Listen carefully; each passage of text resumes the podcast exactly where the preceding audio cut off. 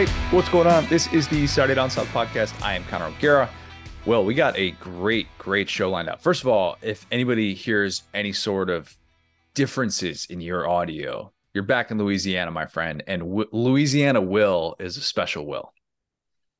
Yeah, it's been fun, man. Um, my Power Man, my uncle, so is like Godfather in Cajun. They have like this Cajun camp. It's like straight out of swamp people, dude. It's like on this lake, and they have a speedboat. They like you know pull us in a tube. I sent Connor a video yesterday of my cousin just straight up catching an alligator with his bare hands. And you, like he said it, it's like you think it's gonna be like a gimmick, like oh we're getting near the gator. No, he grabbed that thing with one hand and caught it and just like handed it to Josh. it's so yeah, it's been what's up. I just couldn't believe the the latter half of that video. I you think it's going to go one way. You think you, you, you oh yeah, you know, t- all right. I don't want to be too stereotypical. Assume the ending of this or something like that. You're probably just messing with the gator. No, no, no. Pick that sucker up by by his bare hands, and it was a baby gator in his defense. But to have the you know what to do that, um, yeah, can't say that I'm going to be stepping into that role anytime soon. But yeah, we uh, it's fun, man. Our house down here is like giga haunted. it's like full of ghosts. And so like just coming down here is so weird. I just think like how did I grow up like this and kind of become the person I am sometimes? But I love it down here. It's so peaceful. There are billboards everywhere. Like oh, this is the best time for Baton Rouge ever, man. There's like all the Gordon billboards. There's like baseball national championships. There's a Kim Mulkey billboard. Like it's it. This place has really come up since I left.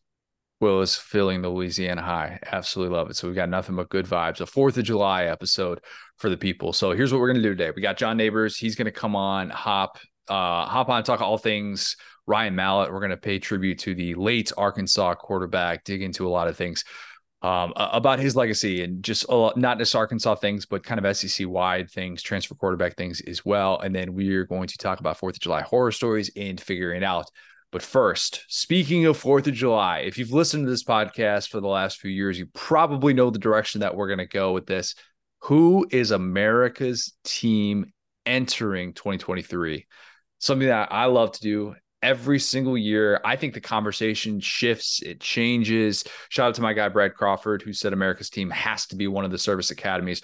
No disagreement uh, on the fact that they are the best representatives for this country, but for this discussion, I like to add a little bit more context to the conversation. So that means that we are excluding service academies from this specific debate, or at the very least, we're saying who should also be considered America's team because this is a free space in the bingo card. That's what this is a team by the people, for the people, maybe a little bit blue collar, but not necessarily the only thing that matters. You can't just be blue collar and have zero offense with a team who plays in 10 to 7 punt fests.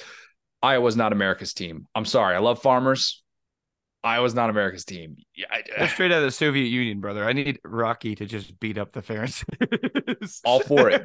Not going to stop it. Yeah, I mean, uh, you you cannot be America's team if you're in college football hell. Can we agree on that? Iowa is in college yes. football hell, as we outlined a few months ago. America's team is someone that anyone can rally around. Fun for all ages. A team that no matter where you are, who you're with, or when you're watching, they are easy to root for. That's a key caveat. If you are too polarizing, you are not America's team. Everyone either loves or hates Notre Dame. They won't make the cut. Everyone either loves or hates Deion. So Colorado won't make the cut. A mm-hmm. 21st century scandal isn't a deal breaker, but not all scandals are created equal. Like Tennessee is probably too polarizing to be America's team because the fan base and there's a lot of things that people associate with Tennessee still. And eh, you know I'm not necessarily here to hate on Tennessee but if we were just saying oh well, you know a scandal is what Jeremy Pruitt went through like no $60,000 worth of illegal payments to recruit from Jeremy Pruitt's wife is different than dozens of cases of alleged rape at the Baylor football program like what we had during those Art Briles years. Does that at least kind of make sense Yes, and the funny thing about like the Tennessee situation too is I'm almost kind of like, which one? Because they had like the way that you know their AD stepped out, they had the whole Schiano thing, they have this, so they have enough scandals. I feel they're always about one step away from a scandal. Speaking of Schiano, um, I think we need to be more than a decade removed from a scandal to to be considered a, a, scandal of that magnitude, a very significant magnitude. I, I, think you need to be more than a decade removed from that to be in the conversation for America's team. We're now just getting to a place where Penn State can be in the conversation, but I don't. And, and I bring up the Schiano thing because that's what Penn State, you know, the his involvement in in in mm-hmm. that whole deal was kind of what Tennessee fans were saying was the reason why he couldn't be hired, not the fact that he just wasn't the head coach that they wanted to take over the program. Um, I, I wouldn't I wouldn't put Penn State in that conversation just because this is my list. I don't find James Franklin particularly likable, so they're probably not going to make the cut anytime soon. That's not a vendetta that That's I the have. best part. I I started to reconcile. I was like, you know, with that scandal, like uh, it's really bad. But I'm like, I don't even really have to think about it if I forgive that scandal because I just don't like James Franklin. Yeah. like if that didn't happen, I still would not like Penn State because of James Franklin yeah, James Franklin isn't for everyone. Okay. Like he's not. We mm-hmm. talk about that all the time. PJ Fleck, Shane Beamer's got a little bit of that. Not for everyone. There for a lot of people. That's okay. Not for me. America's team can't be too good. Okay. Can't be too good.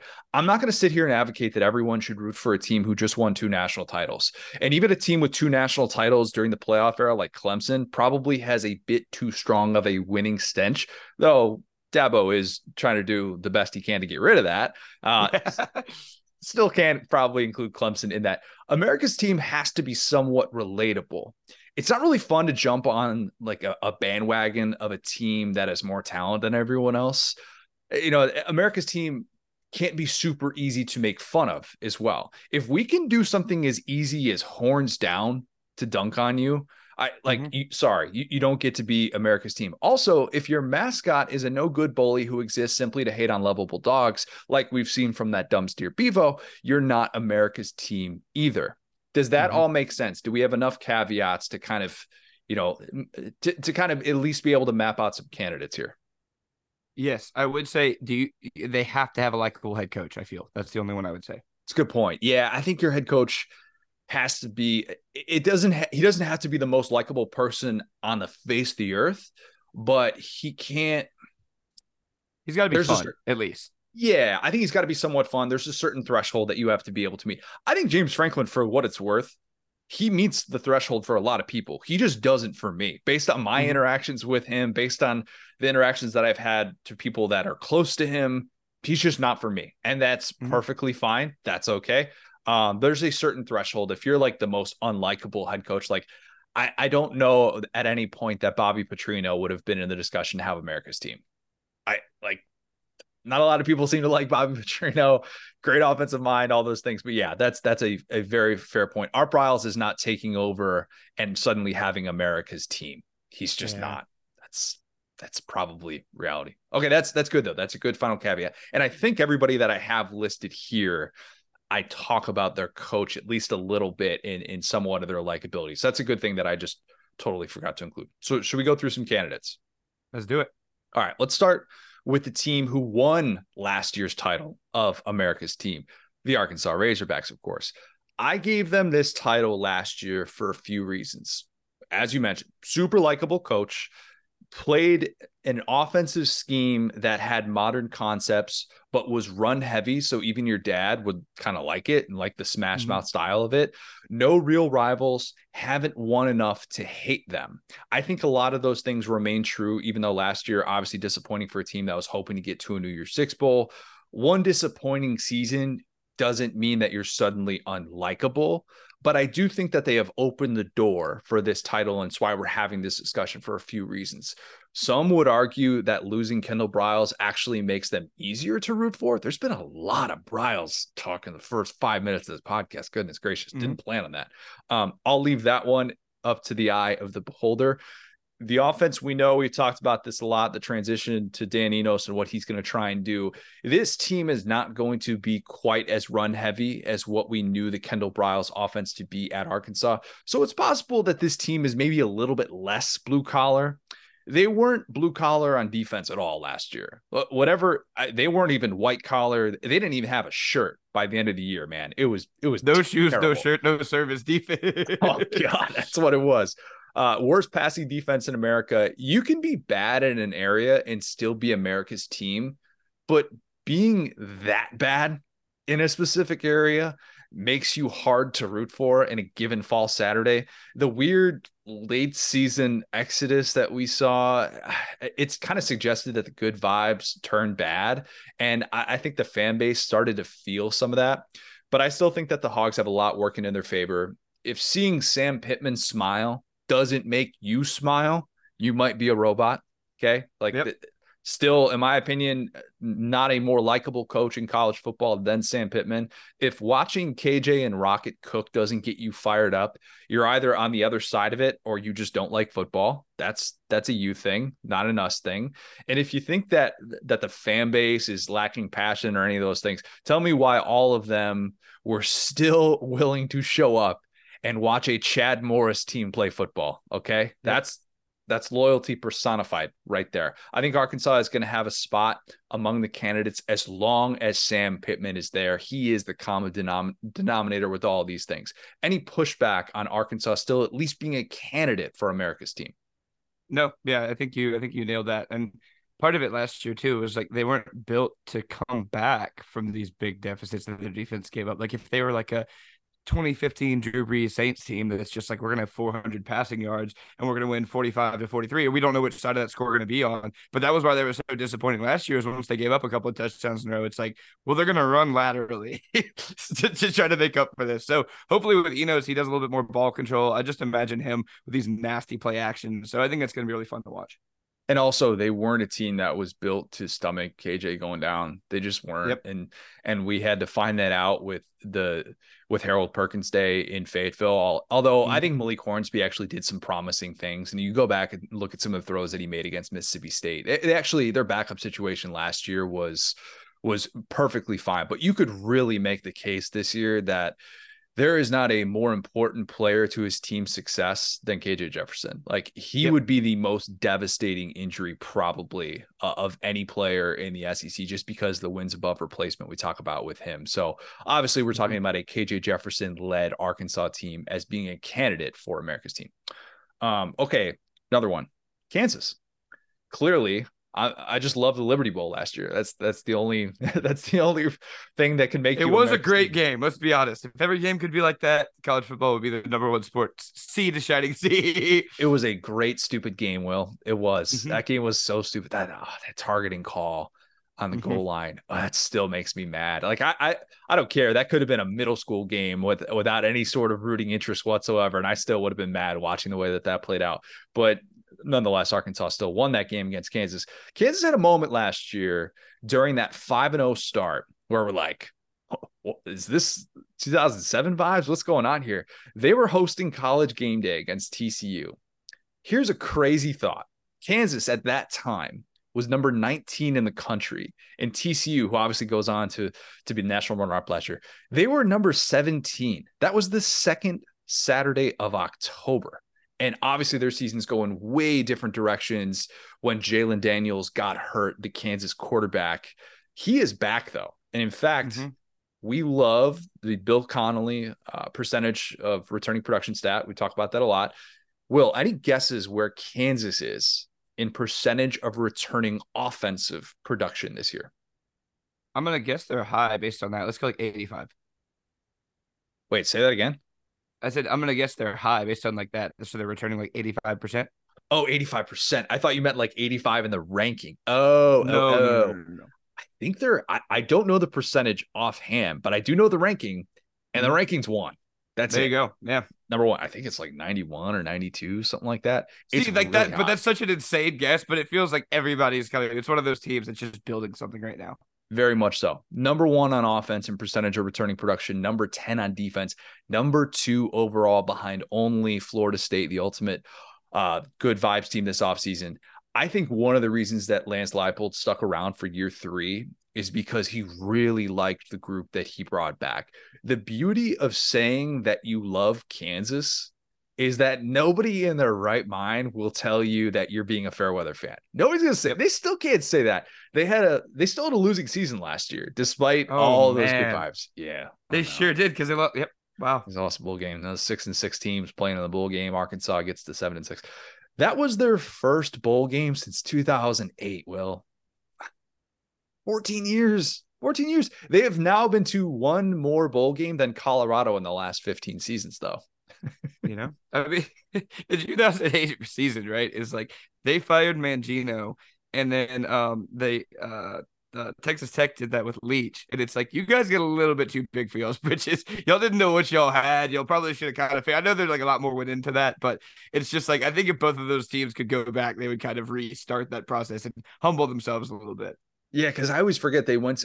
2007 was obviously when Kansas was like a yep. thing, and go into yep. oh and go into a BCS bowl that year and how crazy that was. And then they kind of like 2008, they actually followed it up with like a, a semi decent year, and then mm-hmm. it really fell off a cliff after that. But yeah, you're exactly right. Maybe it's going to be different with Lance Leipold, but think about this. They beat Oklahoma State last year in the midst of that downturn, in the midst of all, that crap second half of the season that they had. They did have that Oklahoma State win. That was their first win against an AP top 25 team in 12 years. 12 years. That's so hard to do to not just accidentally beat a top 25 team on a given day. Vandy did that last year. Like, yep. I mean, that that is baffling to me. Kansas needs us. If Kansas wait, hold on, Connor. You know what that means when they beat Texas? It doesn't count because Texas wasn't ranked. Oh yeah. Oh no, Texas wasn't close to being ranked at that time. Yeah, when that when there was the the the Applebee's NIL deal that was the the byproduct of that, the walk off mm-hmm. winner from Kansas. Yes, Texas yep. was definitely not ranked at that time. No, they've they've had they've had as we've talked about before with the Texas being back conversation, Texas being ranked in late in the season that that is just not, not happening. Yeah. Yeah. Okay. Another great candidate and semi local for you right now. Semi local. What mm-hmm. about Tulane? What about Tulane as America's team?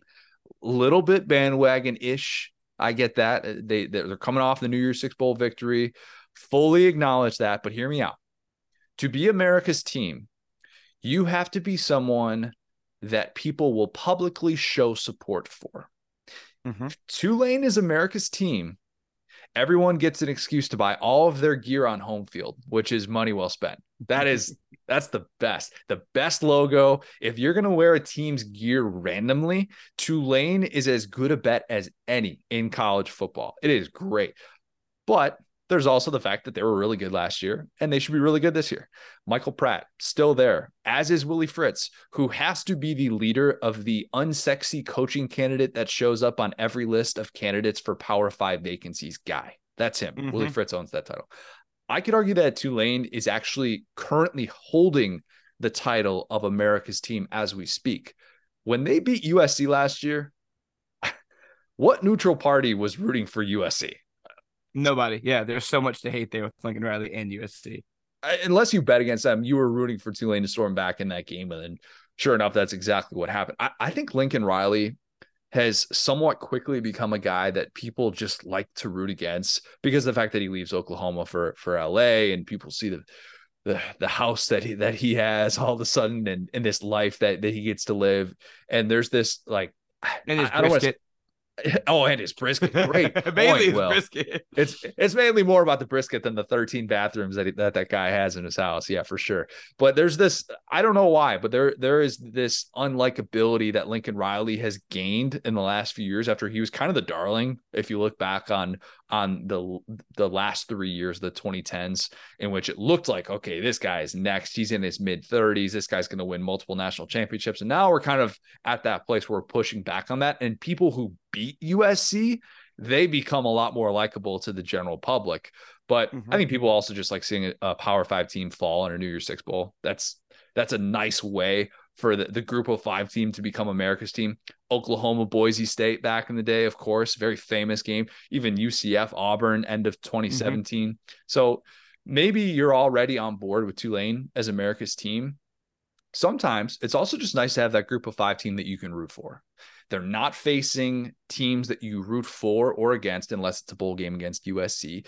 They're they're kind of on their own path to relevance, you know what I mean, which is different. Like mm-hmm. it's a little bit easier to flip on a game when it's Tulane versus Memphis as opposed to Penn State versus Auburn. You probably already have your opinions determined about Penn State and Auburn, but maybe not so much Tulane and Memphis. Plus, this is a nice excuse to do something that I advocate for, which is that every American should spend at least one weekend in New Orleans. Have to. Oh, yes. Just Tulane game Saturday, Bourbon Street Saturday night, Saints game on Sunday. Or if they don't have a Saints game at home, just do a food tour in the French Quarter, spend a nice Sunday afternoon downtown New Orleans. That's a time, man. Tulane, as America's team, will force you, person at home, to go have yourself a time in New Orleans hey man, and you could watch the Pelicans not play Brandon Ingram or Zion Williamson. You could watch Zion sit on the bench. That would be a fun night for the family. Um, yeah, no, I totally agree, man. And the biggest thing for you talked about Willie Fritz, which I think I totally agree. I think he's already doing great things, but when he does decide at some point to leave, he's had so many opportunities. I think he's waiting for the perfect job, or maybe he's just super happy in New Orleans, which you know who could blame him. But my favorite thing about Tulane for sure is their branding. I think that their branding, as strong as it once was with the Green Wave, they've leaned so far into it. They're like a real sickos branding team. They came out with like that seafoam green color, which is just complete like I don't even know what made them think of that, but it looks so beautiful. They're one of the prettiest looking teams when you watch them play because no one's ever going to match like olive green with like a teal like that. It looks so sick. Do we? What's? I need to know the official Pantone. Is it is it officially teal or is it sky blue? Is, is oh, that's look, a good question. Because yeah. it might just look more teal because it's paired with the green. You know what I mean?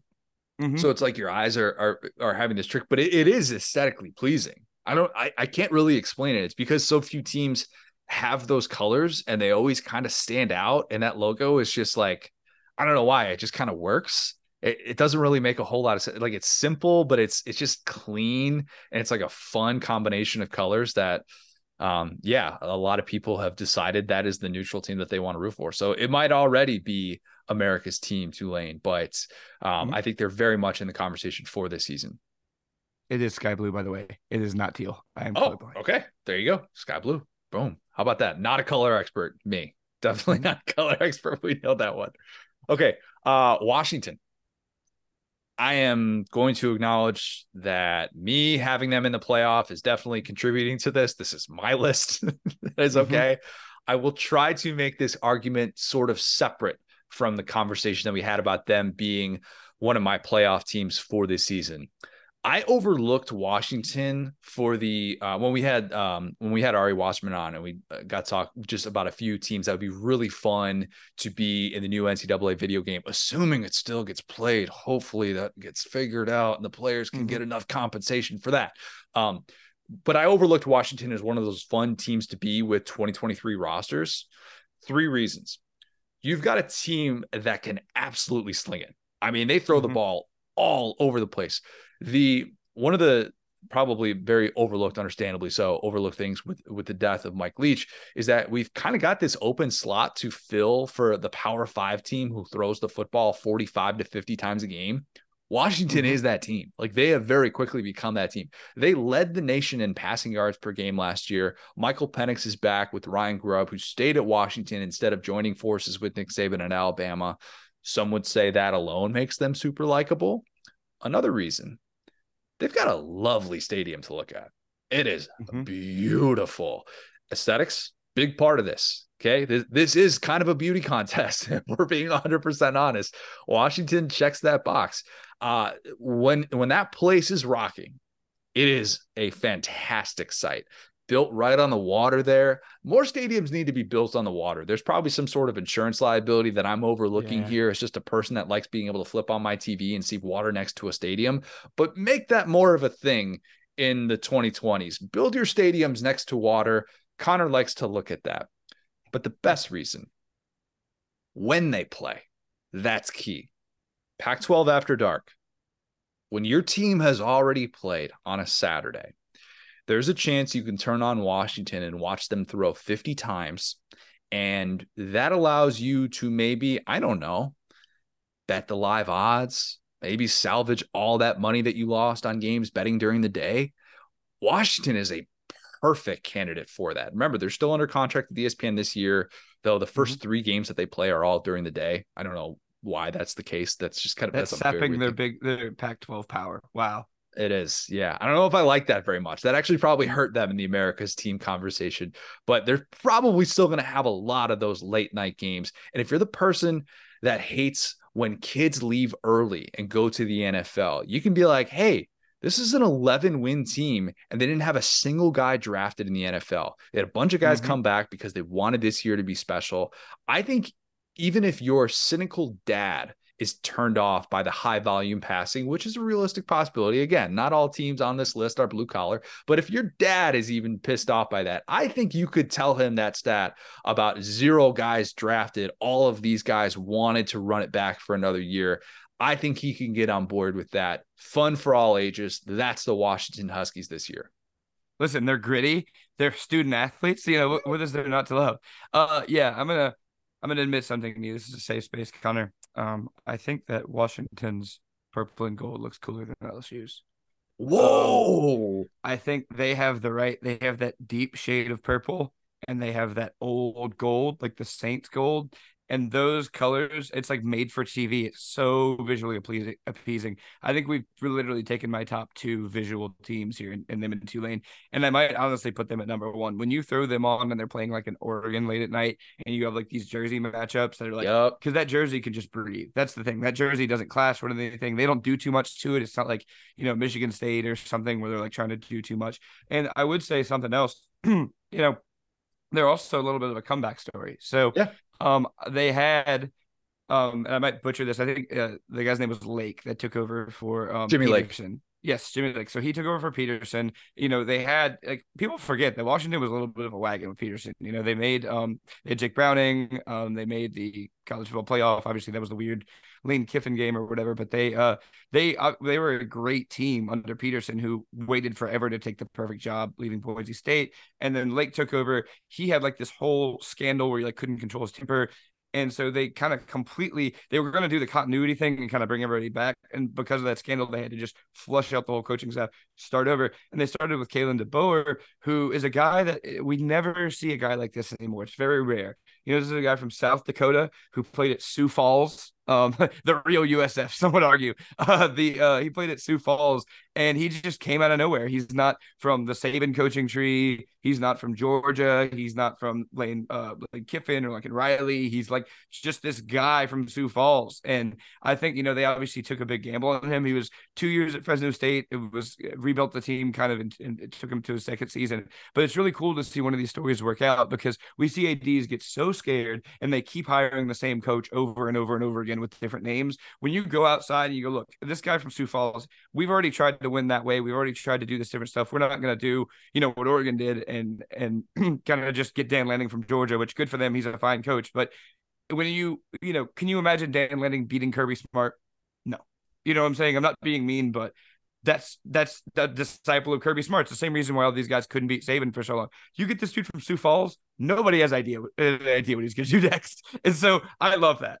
Yeah, there's there's something to be said for that, and that becoming a little bit of a new trend with with coaching hires. and I think you look at someone like Chris Klieman at Kansas State, who mm-hmm. ends up going ends up taking a very atypical route, going making that jump from from FCS to FBS, and that's something that we talked about a little bit with the Deion Sanders pod that we were, we were doing, and, and how there is now a little bit more of a space for that to to see that kind of route and it's not necessarily just about like oh you know Lance Leipold's another guy who spent so so mm-hmm. much time at Wisconsin Whitewater helping that program become this unbelievable force that just like never lost these games it was essentially like what North Dakota State was but at the division 3 level and like mm-hmm. these guys who have taken a little bit more of these roundabout ways to getting head coaching jobs and it's something that we talked about about with a lot with Shane Beamer and with Sam Pittman of not necessarily having to go, oh, you need this natural progression to get to coordinator status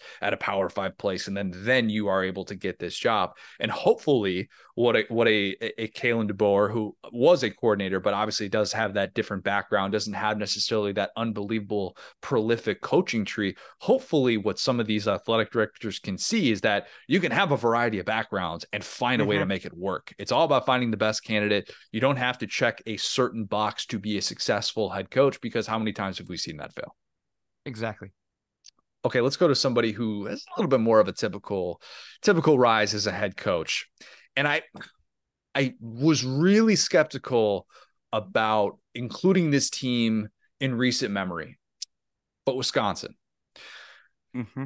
I have gone back and forth a lot on Wisconsin over the years, just in general. And I've played this game of ping pong in my head of like, well, you know, should they be should they be adapting in a different sort of way because of their surroundings and because you're not going to throw the ball 40 times a game in November in Madison? Like all these different things that I've debated in my head, like what's maximizing the value of your program, what's not.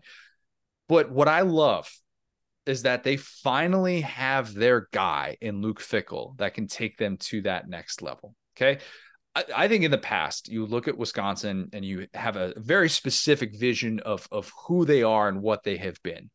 Basically, though, since Jonathan Taylor left for the NFL, they've been pretty bad. They've been pretty yeah. bad to watch.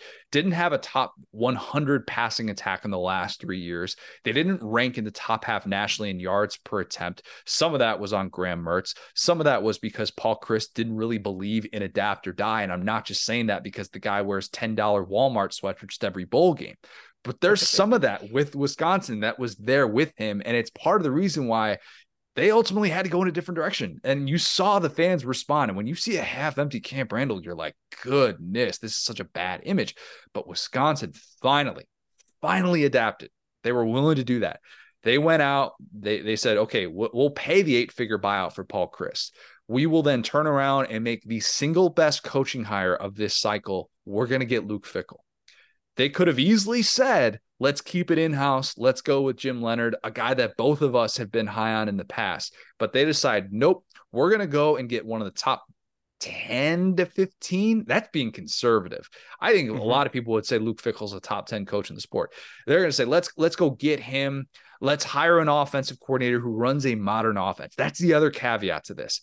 Phil mm-hmm. Longo bringing the air raid to Wisconsin is going to be one of those things that a casual college football fan will totally forget about or not realize until they're watching Wisconsin Northwestern at 11 a.m. and they're like, wait, Wisconsin is throwing the ball 35 to 40 times a game? What is going mm-hmm. on here? This is what's what cutting into these Badgers, man. Unbelievable.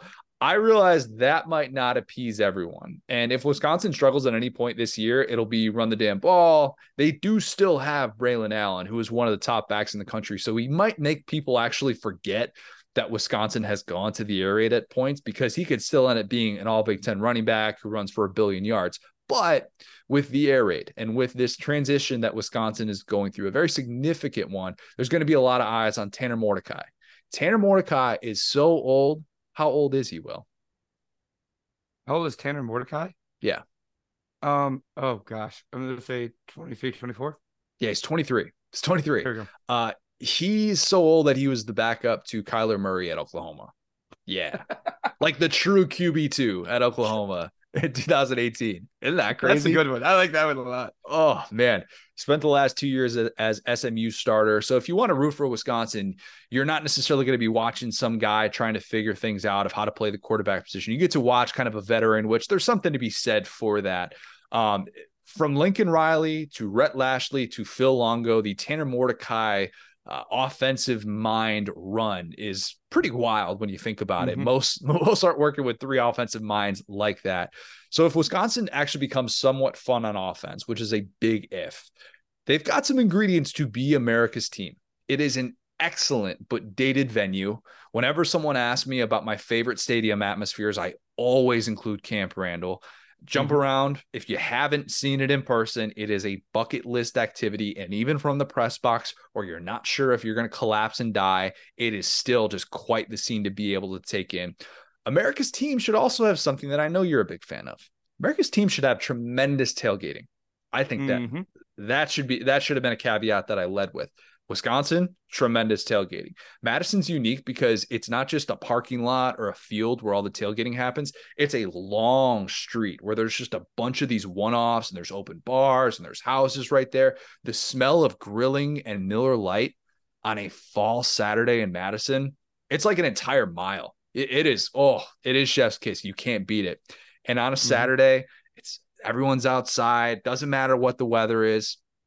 Speaking of weather, a lot of debate on what football weather is. We might dig into that a little bit at SEC Media Days, just a little teaser for the people. Is football weather 60s and sunny, or is it 20s and snowing?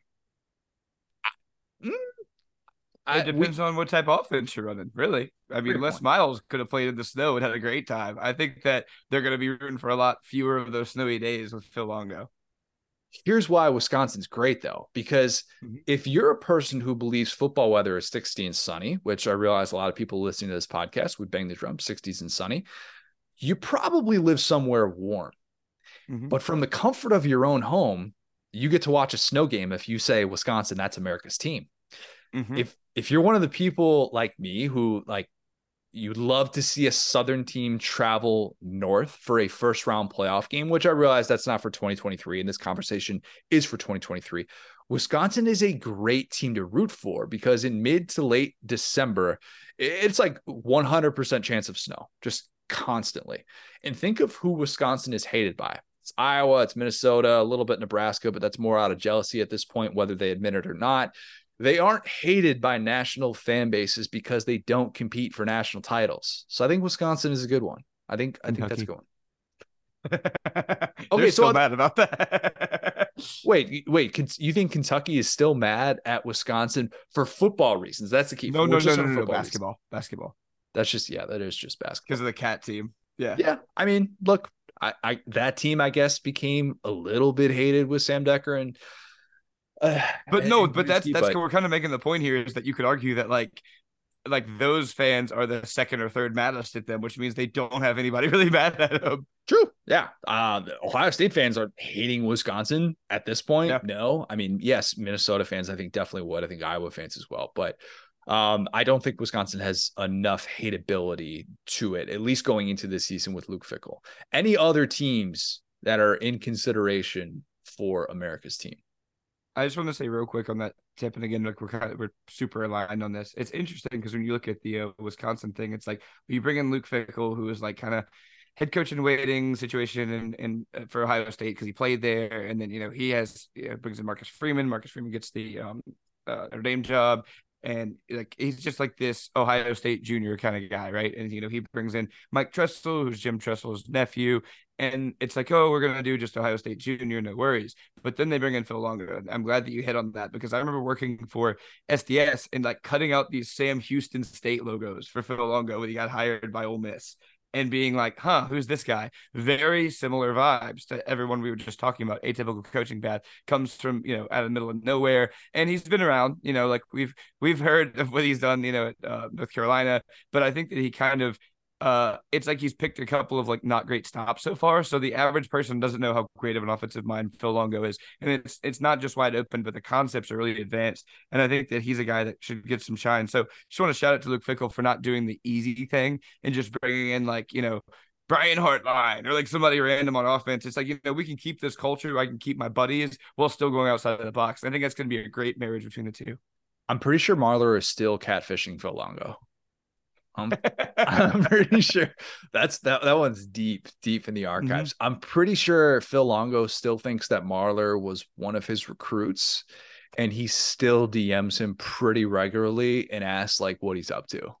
And mm-hmm. Marlar that. just doesn't have the Marlar just doesn't have the heart to tell him like, Coach, we, we, we got our signals crossed somewhere along the line.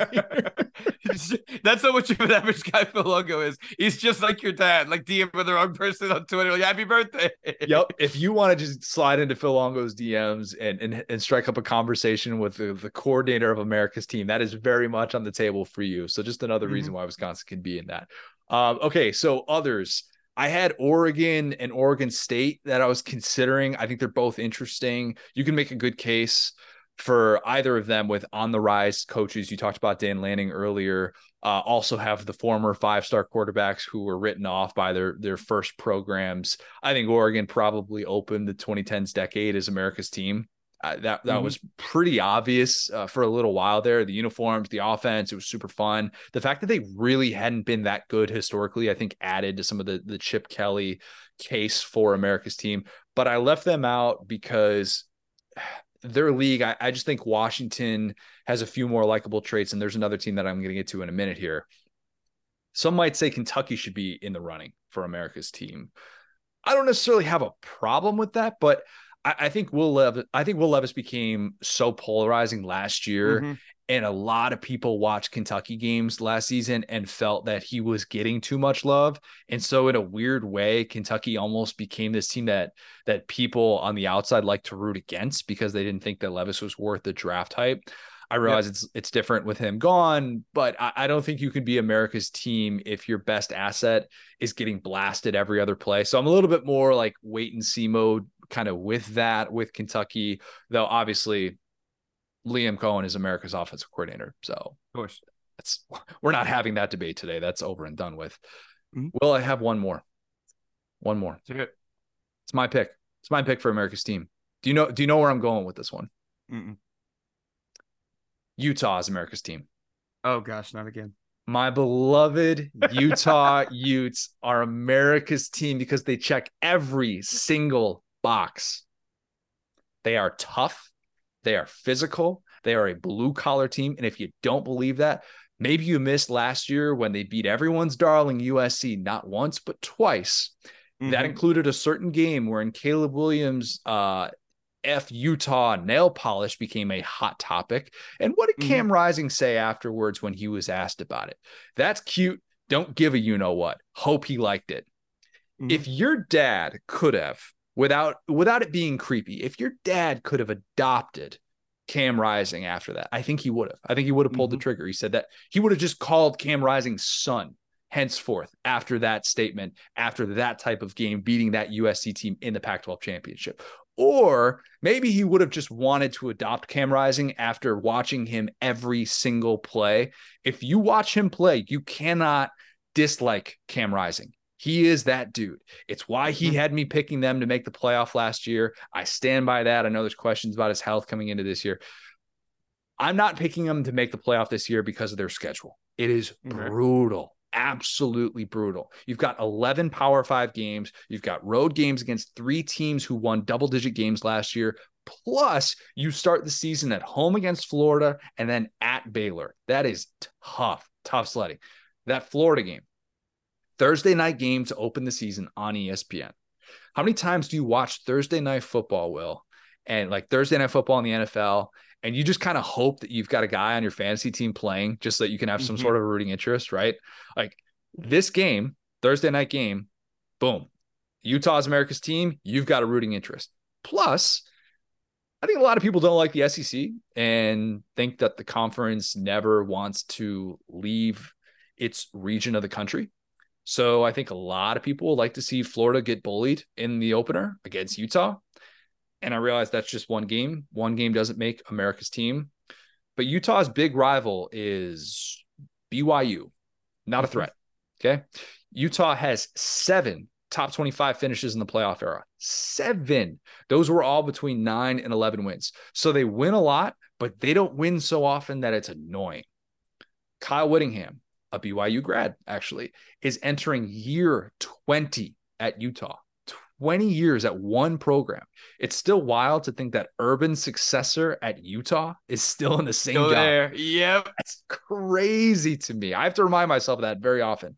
Don't forget, those first six years that Whittingham had as the head coach at Utah, they were still in the Mountain West. I don't know mm-hmm. how how much we realize this but programs usually struggle in league play when they make the jump to power five. There was a great tweet from brett mcmurphy about this as all of these these teams are going to new conferences right? We talk about that beginning on july 1st with the transition from those aac teams into the big 12 and then we had teams that are joining the aac and replacing that. There's a lot of talk about uh, moving up a step and what that looks like. There are 12 schools who have made the jump to Power Five in the last 12 years. Only one of those schools has had a winning record in league play in more than half of those seasons. It's Utah. Eight of 12 years, they have been above 500 in conference play. Even TCU, a team that we often think of, wow, they made that transition look really easy.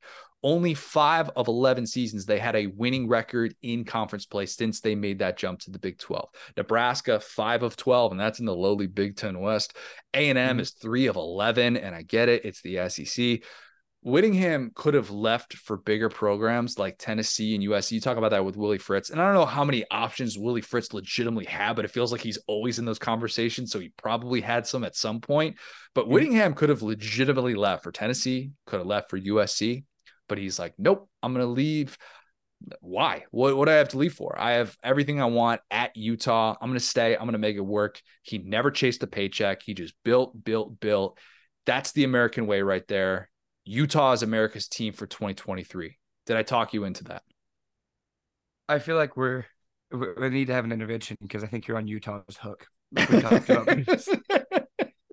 I think I think you saw look they've they've tricked us again because I was so ready for Utah to just wipe up Utah to even be to you know just be so Hmm. ready. And then they lost to that horrendous Florida team and had them thinking legitimately they were a top 15 team because they just out physical Utah. And obviously Utah turned it around. They beat USC twice. If there were three games that I needed or wanted Utah to win it was those two against USC and probably Florida to start the year. But alas you know, they went two and one and they won the two that mattered to them. So I guess that makes a lot of sense. But they were almost out of the playoffs discussion from the jump because we learned very quickly that Florida team was not good. So it was like, uh oh. So yeah, I think uh, they're a fun team. I love rooting for them. I just feel like they burn me too often and I got to get off the stuff. I'm not saying you got to bet on them to win a national championship. I'm not saying you got to bet on Cam Rising as your Right. Heisman pick. I've already talked about how I don't really like Cam Rising in the Heisman conversation as much, especially after watching Utah closely a lot last year. And the offense just isn't going to yield that type of season in this era of college football, in my opinion. Mhm.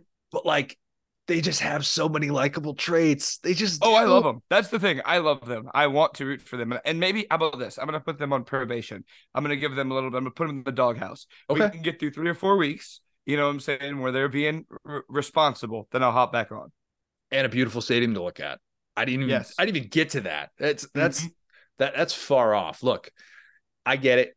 We were burned by Utah last year. They your boy was eating some serious crow that first game, man. That first game, it was it was rough. I I had too much crow. Um, but I I just think that with what they bring back and what Kyle Whittingham has been able to build there, that is a a a, team that you can easily get on board with. Easily. And when they're inevitably playing in a Rose Bowl again and they're playing against Ohio State or Michigan or Penn State or whatever, like you're probably going to want to see Utah win that game. Like let's let's be honest, person at home listening to this. So I think they're very much in the conversation. I probably forgot some some teams. Um, let us know. Get us get after us on social media. Tell me I'm an idiot for forgetting somebody specific. Did you have one that came Let to me throw you two more real quick because I think these go together really well. So the obviously, you know, we have a couple more years of Texas. Oh, we have one more year. Sorry, Texas Oklahoma in the Big Twelve. But what has remained, I I, I can't say it enough. This new Big Twelve is going to be uh open, wide open is a nice way to say it. And I think there are two teams that are going to be fun to root for in that. Uh, I think Kansas State is one. We've talked about them Mm. a little bit. Um, uh, they have a boy Klein, you know, Heisman Trophy finalist. Who could forget? Um, who was you know calling some of the shots over there. They have a non-traditional you know coaching path, like you talked about. They beat the Tar out of an LSU team that had seven scholarship players. They they have showed up in big moments. You know what I'm saying? They also house Mizzou. So like I I think that they have been battle tested. I think that they've been underrated uh, by a lot of the stories coming out of the Big 12. Uh, and then also similarly Texas Tech. I think their turnaround has Mm. been um really interesting. I think the fact that like people don't want to talk about how Cliff Kingsbury has just never really been a good coach. like I'll talk about it, yeah. Yeah. And the the NFL stuff is so funny because NFL guys think college guys are so dumb, and it's like you guys know Cliff Kingsbury's not a good head coach, right? Like you you fundamentally understand that he could not, with all that scheme, and Patrick Mahomes even win a share of a Big 12 division, right? And like people didn't want to hear it, but you know, he left the program in kind of a bad shape. The following coach left them even worse shape. And I think their turnaround last year, you know, they played Ole Miss really well. Uh, they have this weird recruiting class coming that's like a billion three stars. That's like that, like they had to return around, like they had to turn around the whole program because everybody left. So like their their numbers, like getting into the middle of the recruiting cycle, were stupid high because they had so many recruits coming in. They have like a couple of four stars, but a lot of dudes like from Texas that are just like, hey, come on, we need some bodies. So I'm really fascinated to see what their turnaround is going to be over the next two or three years. So two really fun to root for teams. Tyler Shough, year six of his college career, the Texas Tech quarterback, and he has multiple years. If he gets a medical hardship waiver, he has multiple years of eligibility left to have a year seven next year. Let's is the go. COVID I love it so much. Yeah. Okay. So maybe, maybe that should be in conversation. Like if your quarterback is is is If at he's least my 23. Yeah. I'm rooting for him. If your quarterback can run a car, he's he's candidate for, for America's team. I love it. Love it. He won't stop talking about FICO loans in the huddle. This is weird, man. got- He's doing his, doing his grass. Like, I don't need to hear about his 401k. Like, just shut up, man. Save that for later. Goodness gracious. Uh, save that for pull the, hammy while he was celebrating with the boys. Yeah. Love it. Love it. Okay. Uh, let's kick it to John. Uh, enjoyed getting to pay tribute to the late Ryan Mallett with uh, someone who knew him while he was at Arkansas. And obviously, uh, John spent a lot of time talking about him and and watching him um, and and having this this very prolific two year stretch uh, with the Razorbacks. So here is John Nabors. Now excited to be joined by a very special guest. It is my guy John Nabors from the Buzz in Little Rock. John, I think the news of Ryan Mallett's death was one of those things that made all all of us in the college football world kind of just take a step back um, and like I said to to start off the show, I mean, we were literally talking about him the day before, like the most recent episode of the pod. Like we had a two minute discussion about him, talking about Joe Milton comps and if Ryan Mallett's kind of the best one. Um, and you know, I, I, think once the shock wears off of, of a tragedy, we can become a bit numb to someone's impact, especially someone like me. Like I didn't, I didn't like grow up with it in the same way that you did. Um, and that's kind of how I started feeling. And then I watched what you had to say about him on Locked On on your show, and I got it. Ryan Mallett picking Arkansas at a time when he could have transferred anywhere. And I realized like he's born there, so it's a little bit different, but not necessarily, you know, Arkansas through and through. Um, I, I think that meant a lot, and I could see it based on the words that you were able to to say the other day. Um, so for those who are maybe too young or just might not have been paying attention, why was Ryan Mallett different for you and different for Arkansas fans? Well, you got to look at the history of Arkansas football, which they had a lot of great years from Frank Broyles, Lou Holtz, Ken Hatfield. You know, there were times where there were really good football teams, but they never really had a, an outstanding quarterback. You know, I think that up until the point of when Petrino and Mallett came to Arkansas, you're talking about uh, Joe Ferguson, uh, you know, maybe Clint Stoerner, just as far as a passing quarterback. Quinn Grovey was great, but he was very athletic. You, you just never really had that level of a quarterback. It was always great running backs and great offensive lines and solid defenses, but that was the one thing that was missing. And so when you not only hired Petrino, but you brought in Ryan Mallett, who coming out of high school was a five star quarterback. I think he was the number two quarterback behind Jimmy Clausen that year, if you can remember that name. But yeah. uh, it was just it, the stars aligned perfectly where you had a coach in Petrino who knew how to make quarterbacks elite. And then you had an elite level quarterback in that system. And then also Arkansas just happened to have three big time wide receivers all come out of the state at the same time. You had Cobi Hamilton, you had running backs like Knile Davis, Dennis Johnson, Ronnie. It just everything formed perfectly together. And it was all looking at Ryan Mallett. And he's the one that was really the, of course Petrino was part of it, but just just take Arkansas to that level where they made it to a Sugar Bowl. And back then in 2010, going to a BCS bowl game was a huge deal, and Arkansas never really gotten close to one. And so for him to come in and to have a 10 win season and to be in a BCS bowl game and to have the record shattered that he had, and for him to be all about Arkansas was huge. But I played this clip actually on my radio show, and I actually forgot about it too. But it was back when he decided to come back for his junior year. He was here in 09 and 2010. And it was funny because back then they had a press conference like to announce he was coming back. And he just met with the media. And one of the things he said, and I think it really just en- encompasses everything that Razorback fans felt about him, is that he said, I'm coming back to Arkansas because after I transferred from Michigan, this state embraced me, this institution embraced me, and this team embraced me. And I feel like I would do a disservice to the state and to the fans if I only gave them one year. So I want to come back and I want to be the best player I can. And I'm just like, man, like you don't hear that anymore. So just all of that, knowing how much you loved Arkansas, knowing how much you love the Razorbacks, and being the first type of quarterback we've ever seen like that at Arkansas, it's just all of that came together at the right time for him back in the early 2010s.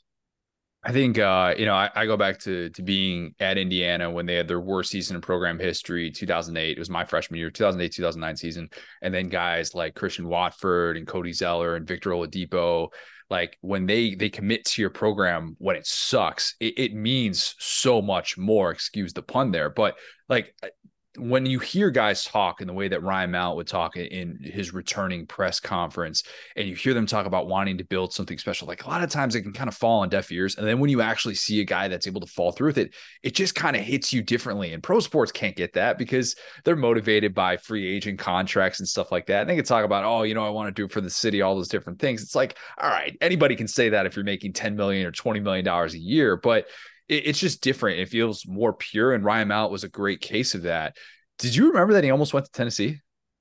I remember his uh, recruitment that he had, and and during those that time, you know, Mitch Mustain was at Arkansas, and Yep. uh, you know, there was a lot of drama surrounding that whole thing. And I know Ryan will say he would say that that was the reason, but I honestly, truly believe, just from you know what I've heard, is that it was also because it's not throwing shade at anybody, but Houston Nutt was not known for developing quarterbacks, and so it's like kind of I had to go somewhere else. But I did hear uh, Tennessee was definitely involved, and I guess that was also during time when Philip Fulmer was towards the end of his tenure there at Tennessee, which you know how many great quarterbacks they had going through there, so it wouldn't surprise me at all. Do you remember where you were when he when he committed? Because that's that's a big time deal at a time when and you know Matt Hayes wrote about this like. Mel was really the first big transfer quarterback in the SEC. If you think about it, like for all the things that Petrino is criticized of, and a lot of it is off the field related, like I'm not sure he gets enough credit for bringing in someone like that and really changing Arkansas's trajectory. You talk about like, with the Sugar Bowl, but like, do you remember where you were when you found that out? And then also, second part off of that, like, how different are the Petrino years if he doesn't get Ryan Mallett? Oh, so that's almost scary to think about because, like, I, I remember where I was because again, it was in December, I believe, and this was, of course, before social media really started taking off. So it was December of 08. And Arkansas just came off a five and seven season, but they ended beating LSU and Little Rock. So a little good, little good momentum going after Petrino's first year, and then there started being these rumors on message boards back in the day that uh, Ryan Mallett had has been seen on campus, and he was uh, seen. Uh, the people were saying, "Oh yeah, he's moving in. He's going to be transferring." And it was kind of like, okay, you know, like it's message board fodder. Who knows if it's true or not? And then it started really gaining some ground. And I remember uh, once I got wind of it, I just kept, you know, hitting that refresh button, just trying to see if there's any updates. And then uh, I think the first time I really saw it or really thought it was real is I think a local news station. I don't remember which station it was, but they had reported it that Ryan Mallett was going to be transferring to Arkansas. He's talked with coaches and uh, he's coming in. And it just blew my mind. I'm like, that's that's incredible. That's incredible. I I, I can't believe it. I guess it was 07 too, because he had to sit out a year. But uh, but still, it was just I mean, you couldn't believe somebody of that magnitude was coming to Arkansas. It was similar to the feeling of like when Petrino came to Arkansas. You're Yeah. like, wait a minute. Like, hold on. Names getting thrown around were like Al Grove and Tommy Tuberville, and suddenly you get Bobby Petrino. It was a similar feeling to where like Petrino, Petrino going there was great and everyone was excited. But when you started putting those pieces together and you started seeing it build and then throwing in Ryan Mallett, suddenly everyone was like, okay, this is real. This isn't just some, oh, we, we're hopeful. This is a great coach getting great players and getting a quarterback that literally could start it anywhere in the country. This is huge. So thanks, Rich Rodriguez, for taking that Michigan job, because I'm sure that helped as well. Oh God, it's a fascinating sliding doors moment, and and everybody talks about the Alabama side, but you know, I, I go back to winning the breakup with Rich Rod. That's something that Ryan Mallett did. I wrote about that for uh, for SDS. Like in the last 15 years, it's one of the great examples of a quarterback who showed his former coach, "Hey, I did just fine. I didn't need you. I showed you I could succeed elsewhere." And you know, Rich Rod ends up getting Denard Robinson in 2010, but like still, he's fired after three years. He's one of is maybe the worst coach in Michigan football history. Might have also been the death of like the the pigeonhole offense. Like Ryan Mallett shows up at Michigan and he's like, I'm not a fit in this. This guy wants Tate Forcier to be the starter. Like, what are what are we doing here? This isn't. I'm a pro style guy. I think there's a lot more flexibility now. Even Petrino himself has a lot of flexibility. How do you think Mallett's skill set would have translated with an even more pass heavy approach that we see in the sport now? I mean, I still think it would have been there because it's, I mean, the game is different now just because of how, you know, these, you have these big time athletes that have now showed that they can translate into the NFL. Cause I also felt like some guys may have been able to be a lot more athletic at times, but everyone's like, hey, that doesn't work in the NFL. So you got to focus on being pro style. And so at that time, they would have still, whoever it would have been or whatever system it would have been, it would have had to have fit what he's doing. It would have had to have been a pro style because I mean, Ryan, he's not the fastest guy. Like he said, It was like uh, a five three seven forty. Oh. I think he ran. It was slow. yeah, it- and, he's like, I am no Michael Vick. Like everyone knew that, and you know, he didn't have escapability. You know, exactly. Like he wasn't able to just get out of the pocket and then take one step. Like, but that's why I said how amazing it was. Is that it was literally just his arm and his decision making. Like that's all that it was. And so I think it still would have translated because I think talent will always transcend and always be uh, something that you know people will remember and be able to make make it work in whatever system. But uh, that that would have been weird because I don't think he comes to Arkansas if Kendall Briles is the OC, you know, or, or uh, even uh, maybe Dan Enos, maybe because I think he's more leaning towards that. But yeah, I think it's just a right time, right place, and, and a perfect position. Because if you have a guy that can throw the ball 80 yards on his knees, uh, you're going to find a way to get the get him in the quarterback position and to be successful with it. What's your favorite Mallett moment? Is it uh is it the Georgia comeback? Uh, I mean that's a good one. Honestly, I think beating LSU to go to the Sugar Bowl in 2010 at the end of the year. And I think that I mean because there's there's so many to choose from from him.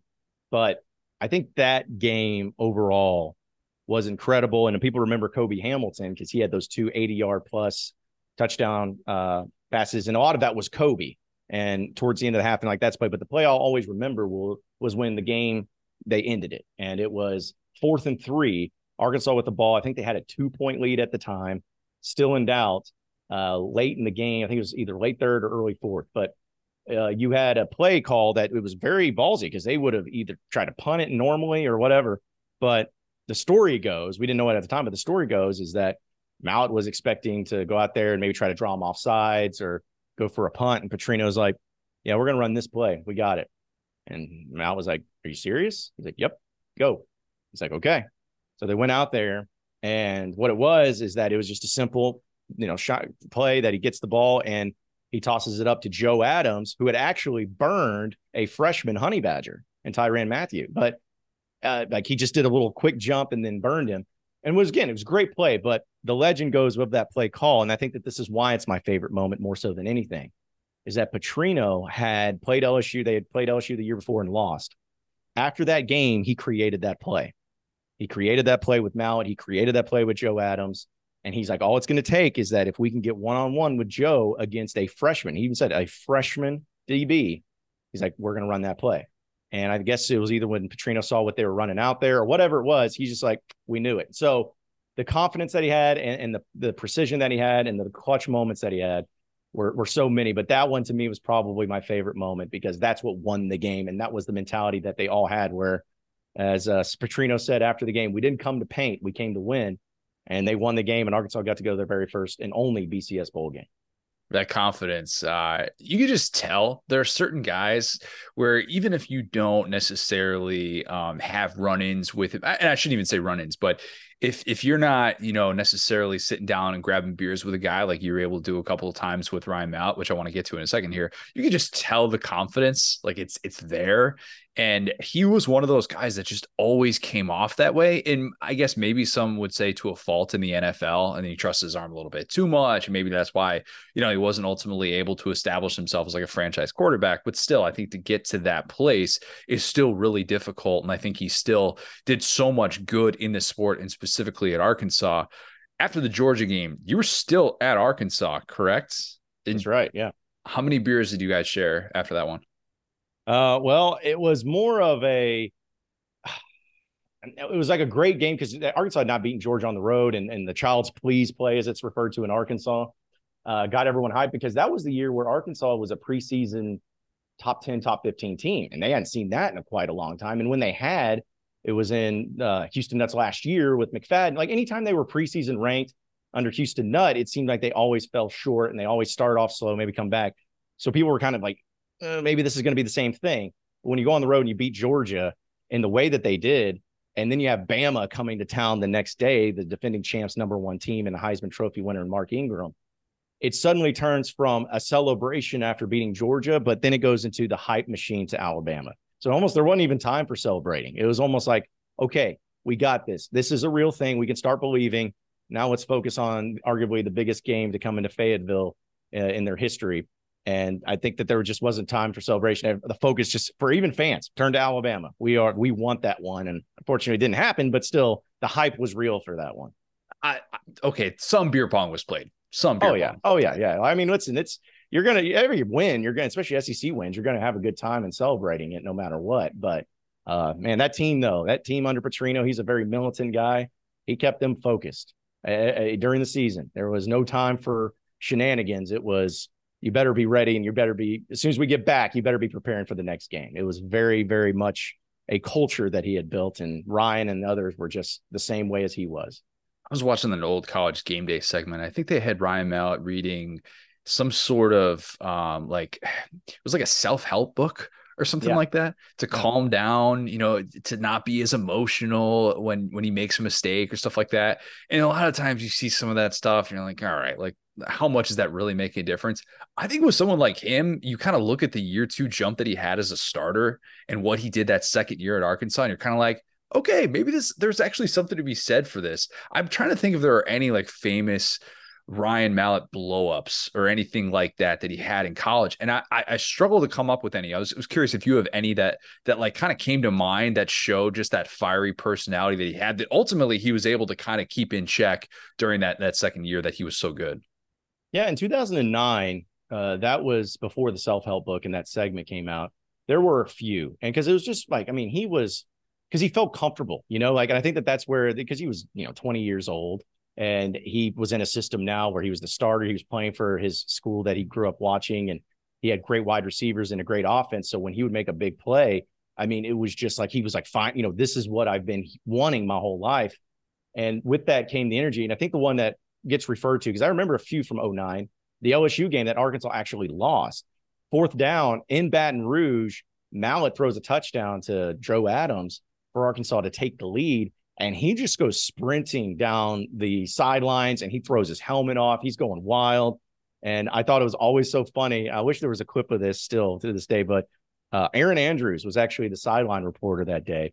And Arkansas ended up having it go to overtime because uh, the, the defense let uh, our, uh, LSU go down the field and also some questionable calls. We'll get into that. But either way, Erin Andrews was reporting from the sidelines in overtime and they were like, "Yeah, so what's the side? You know, what's the sidelines right uh, after that game or after that big play by Mallett?" And she's like, "Yeah, Ryan just ran over and started yelling at me, saying, "I told you, Erin. I told you. I told you, Erin." But I didn't know what he was trying to tell me because I hadn't talked to him. So it was just like that's what his mentality was. Is just like I don't care who you are. I told you, even though I didn't talk to you. I told you. I told you that was going to happen. And so we would think it was that like against Mississippi State, he had one. Florida on the road where Arkansas got screwed in the worst game possible down in Gainesville against T- Tim Tebow. Uh, he kind of ran in a touchdown and he kind of rolled up on the defense and started getting in their face a little bit and talking trash with a big smile. So he had some, you know, some swagger to him, but he had to tone it in and control it and channel it into a way that was beneficial. And I think one of the best examples of him showing that was against Alabama in 2010, biggest game ever. And I put this highlight up where second play of the game, Ronnie Wingo wheel route is still the loudest moment in Razorback football stadium history. I don't care what anyone says. But if you watch that replay, anybody like everybody, I was going nuts. We were all just like puking our brains out because we were just like blacking out. It was insane how loud and how crazy it was. And Mallett just calmly walks off the field. I'm like, that worked because I don't know anybody else that could hold it in. Nobody else on the team did, but Mallett did. And I think that's what showed that that self help thing really did help him. Let's spin it to today. You have Ryan Mallett as your best quarterback in Arkansas history. KJ going to overtake that this year? it would take a lot, you know. Um, you know, Mallett was only here two years, and I think that it's it's tough because it's like he was the first one, you know, like he was the first quarterback to throw for over three thousand yards and thirty touchdowns, and have those that year. What it would take for me, and I love KJ, I'm the biggest KJ fan there is. I think what it would take for me to for KJ to do that is to be first team All SEC. I think that that would be definitely something because Arkansas hasn't had a quarterback, I don't think, that's finished first team All SEC. They've had preseason picks, but I don't think one that's finished first team All SEC. Tyler Wilson? So, I think he was preseason because I think in 2011, at least, I wanted to say they gave it to either Aaron Murray that year from Georgia. He might have been like remember. second team. He might have been second team and it was like split or something, but it's been yeah. more than 10 years. That I know. Right. Yeah. So even if, even if that that was true, like that's one, you know, one yeah. of 30 plus years. So I think it would have to be that. And Arkansas would have to have a 10 win season. You know, I think that those two things would would probably make me have to put KJ ahead of them just because, you know, playing in the SEC at where it is now to, to accomplish something that hasn't been done, if at all, in first team all SEC, and the success comes along with it on the field. I, I think that that would I would be hard pressed not to start putting KJ as my number one quarterback of all time. I led today's show talking about America's team last year, gave the title to Arkansas. I like to use all contexts to determine these things. I think it's kind of a year to year thing. You can update these things, and coaches change, and players change, and identities change overall. Make your pitch to me why Arkansas should keep that title as America's team after what was, I think we can all say, a disappointing season last year. Yeah, it was disappointing. And I think it's still because it's it's Sam Pittman. I think it's what that culture and that personality that he has makes it America's team. You know, they were the darling that year in 2021 when they won nine games because they came out of nowhere and Arkansas hadn't done that forever. And, you know, they were a team that even in the games they lost, like they lost to Ole Miss that year by one point because they went for it on two for two to, in the game and they didn't get it on the road. They lost by Bama by to Bama by a touchdown, uh, which hadn't happened in a long time. Uh, they lost to Auburn at home, which Auburn was not a good team and they should have won that, but just weird things. So it's like that year, even in the games they lost, it was still uh, negligible, except for the Georgia game, which you got smoked. But coming back and, and having that year that they did, I think Pittman learned a lot since he's still, you know, first year head, first time head coach and everything. I think he learned a lot. And he's like, okay, we need to cut the fat off. We need to change this because I know what it looks like to have a championship SEC caliber team. This ain't it. So I'm changing it. And I think there's a lot of, you have to pay a lot of respect to Pittman because he is a nice guy. Like, you know, he's loyal. He doesn't want to, you know, rock the boat or upset anybody or change anybody's life and, you know, fire him or anything. But it's like, he knows it's like I don't do it, they're to fire me. So I think that there's a there's a very very good element and reason believing that hey, this is this is going to work with him, and I think that because of Sam Pittman, because of his personality and everything, it's it's something that'll work out, and he'll be pretty good to go for that. Yeah, I think Arkansas is going to be in the conversation for America's team as long as Sam Pittman's there. That's unless we find out something wild about Sam Pittman, which like knock yeah. on wood, I can't see that coming based on the conversations that I've had uh, t- with him, with people around him. Don't see that coming anytime soon. You never know in college football, but I think Arkansas will be in the conversation uh, for the foreseeable future. Uh, John, this has been great, man. Really appreciate the time. I'm sure we'll talk soon. Oh, yeah. Appreciate it, man. Absolutely. Anytime. What's my destiny, Mom? You're going to have to figure that out for yourself. Life is a box of chocolates, Forrest. You never know what you're going to get. Figuring out, we're talking 4th of July horror stories. Yeah. Uh, I would guess that the majority of these that we're going to get to in the Saturday Down South podcast Facebook group, which you should totally join, I'm going to guess that the majority of them are related to fireworks. Um, mm-hmm. I don't have one related to fireworks, but I do have one horror story. I'll, I'll, set the bar low and say it's it's it's not that bad. It's not that bad, and you actually kind of forget that it's related to Fourth of July. Um, so when I was growing up, we always went to our local golf course for fireworks. That was standard Fourth of July procedure. One of my favorite things that we did. A bunch of my buddies that, that I played baseball with, they would go. We'd get a big table at the the restaurant inside, like a really good restaurant inside. Um, mm-hmm. I'm convinced they had the best chicken fingers on planet Earth. Whatever. Yes, they were that good. They were so good. Okay. I don't know why. It was the breading. They had the, the perfect honey mustard that went with it too. Oh, just getting hungry just thinking about it. But it was a great night, and I look forward to it. One of the highlights of my summer every single year growing up. So summer before leaving for college, I think it was. Like you're kind of on your own at that point. You're not really doing family things on, on 4th of July. I got, I think, probably like eight to 10 of us to essentially recreate what I did as a kid growing up. Go to the same place uh, where you set up your blankets outside by the golf course. You go inside, you get dinner, you come back out, maybe throw the football around, you watch fireworks from the driving range, the whole thing. So we had a reservation. I think we sat there for probably about an hour with nothing more than silverware. That's it. Yeah. It was bad. I think they, they maybe got us like three waters. there was like enough water for people to maybe share, but not everybody had their own water. It was one of those deals the worst service at a restaurant that I had ever seen. It was terrible.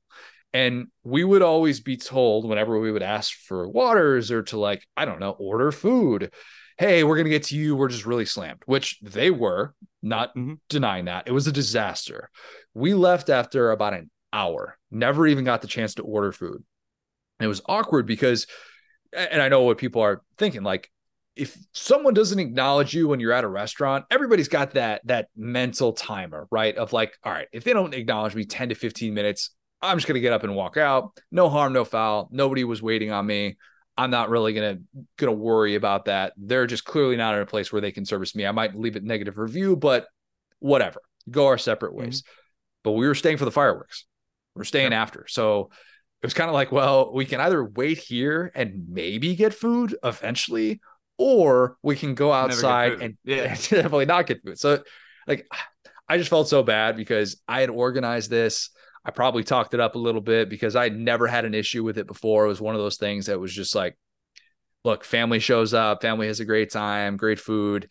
And I, I just felt really bad. I apologized profusely to my friends who were very cool about it. They weren't like, you know, saying Connor, you suck. How could you ever bring us to to something this dysfunctional? But it was tough L to take. I think at that point in my mm. life, when you're 18 or whatever, I think we ended up staying for the fireworks, grabbing Wendy's afterwards. So not the worst night in the world or anything like that, but definitely was the last time that I've tried to organize any sort of Fourth of July festivities. Just taking a back seat ever since then. I'm like, maybe this is not the holiday that I'm meant to to to throw together plans for. So not that bad of a horror story, but one of those that you'll always just kind of remember because the service was so bad.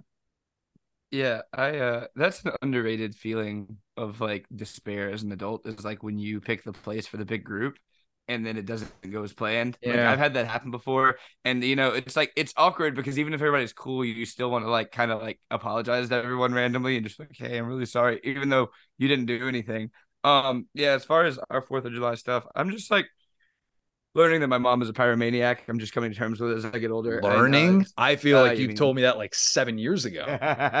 well, right, but it's like as I get around other people that aren't used to what I do or what we do for the Fourth of July, every time they have the same reaction, which is just like what? And uh yeah, I'm actually really shocked that I didn't get like the JPP like blow off my hand treatment as a kid because like we are always living on the edge. We're always getting like the biggest fireworks. We're always like we've had them. We've loaded one in backwards one time and the thing exploded.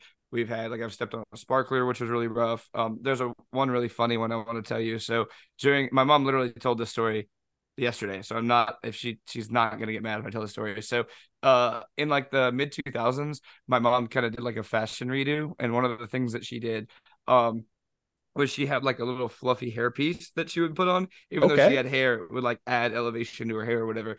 And she, we joked about, it, we called it like her like rat that she would put on her head. And one day she was lighting a firework and it had an exceptionally long fuse, and she had to like turn on a dime and take off. And when she did, her hair piece was just left floating in the air. Oh no! It was one of the funniest things because she just goes, I like looked at it and we just started laughing and we were like rolling around laughing and it was like this firework was just going off in the background. Like I said, we could have been blown up so many times, Connor. You you I feel like that was the exact answer I could have hoped for from you. You mm-hmm. lived a much more adventurous childhood life when it came to Fourth of July stuff. Like you were the people who were going to whatever store and be like, we loaded up on everything. We got the garage full of stuff. You got to take the picture in your garage with all yep. your fireworks stacked up. If you don't take the picture, did you actually get the fireworks at all? I don't yep. know. But were you the people who were also firing them off during the day on July 2nd or something? Uh not during the That's day. a we'll yes. That do, was a yes. not during the day. We'll do two or three. We got. I'm laughing because you're like, yeah, Junior John. John got yelled at by our neighbors down here two days ago. oh god, fireworks. But again, we have like a six acre yard in the middle of the swamp. Like I live like Shrek down here, so it's like, bro, like, what do you want? Like it's not. It's nowhere near you. It's not loud. True. So like, it's just funny because like, yeah, we'll we'll do a couple days. yeah. What's the the youngest age that one should be getting a sparkler of their own without supervision? Because Lauren's horror story is that she got a sparkler when she was three, and she mm. definitely got burned from it. It's like, yeah, three year old with a shiny object. What what did you think was going to happen here? I was thinking to myself like, when would I have been comfortable as a kid with a sparkler in my hand? 16, 17? No, I'm kidding. but like not that far away from probably probably like eight or nine years old is when Literally, I, I was thinking like depending on your maturity, like six to eight, somewhere in that range. But yeah, probably on the higher end. Yeah, and Lauren Lauren was probably mature as a three year old because she's mature for she's always been mature for her age. But even then, it's like yeah, they, they probably had that coming. Okay, mm-hmm. started on South Podcast Facebook group. Join if you have not already. Let's start with this one from Jared Hollowell. Jared says, So last year we had a family cookout and firework display. Of course, all the men want to fire off the fireworks, and my sister's new boyfriend decided to be Mr. Macho and fire off the first one. Oh, God. He then mm-hmm. proceeded to lay the tube on the rough grass and light the fuse. As it is about to launch into the sky, the tube falls over and the firework goes straight through the crowd, almost hitting my mother and almost goes straight into the house. Needless to say, we didn't see the dude again. and you're cut just like that, buddy. Pick up clear out your locker. I, look, man, there are a lot of ways to impress the family of a significant other. Mm-hmm. Showing them your firework prowess feels like a very low upside, steep downside move. That's just me. Maybe you feel differently if you're in that spot. I you t- you you got to take the back seat in that. There yep. for that exact reason. You will even if you would stuck it out, you would forever be known as that guy and people will be you a little bit on edge right? You almost blew up mom. I mean, they made a song about grandma getting run over by a reindeer. Can you imagine the guy who blows up his future mother in law with a firework? Ugh. Yep. No, that's a relationship that's going to be like, you know, if they had stayed together, he'd be 10 years in the future, they'd be married, and she'd be like, you know, on the phone with her mom complaining, and he'd be like, you know, I didn't like that boy ever since he almost blew me up with a with a Roman candle. So, she would be right. She, she would be right. right. That's the thing. You just got to take your L and leave town, buddy. Chad McKee says, out at a friend's, we were drunk one uh one time and they decided they wanted to oh, one of them said he wanted to show off his car. I was the only one that didn't get in as they blew past us on the long dead end country road. Flipped the car. No one was seriously hurt, thank God. Friend that was the most hurt uh, happened in front of his house, and his dad was an EMT rescue fire captain. Oh, that's good. We were like 22 at the time, so that was 20 years ago. Never got to the shooting off fireworks that night, obviously. That started off a string of every time I visited their house for the next year, his dad would get a bad call while I was there, either a house fire, a child injury slash death, what, etc. Uh, mm-hmm. I thought he was going to ban me from the house at that point, Chad, I think you just got to make the decision. I'm not going over there because bad things happen. I don't know, man. Like that's kind of on you. That's see the baller move would be like invite that dad out to like a lunch one day or something and just kind of get him out of the house and be like, hey, you know, just want to just want to touch base and make sure you're good, you know, and then that way you can prove that you're not cursed. Because again, every time you show up, there's some horrific injury. You might just have to take the L and leave town as well. I don't know. Sometimes when you experience trauma, it, it it's going to do two things. It's either going to bond you. We talked about that a lot with with what was I thinking about how mm-hmm. when you're sometimes when you're in your 20s, you're in your teens, whatever, and you go through some stuff with your tight friends, it's this unbreakable bond. And then other times there are people that you experience stuff like that with, and you're just like, yeah, I don't know if we're going to be friends moving forward. We're just going to kind of go our separate ways. I don't know why that happens, but I feel like that happens a lot more as an maybe if, if stuff happens to you like that as an adult, you kind of deviate from it. I don't know. Mm-hmm. That oh yikes, that is a bad run. Okay, Emery Picker says a few years ago, my brother and his family were out of town, but told us we could have some people over at his house for the fourth.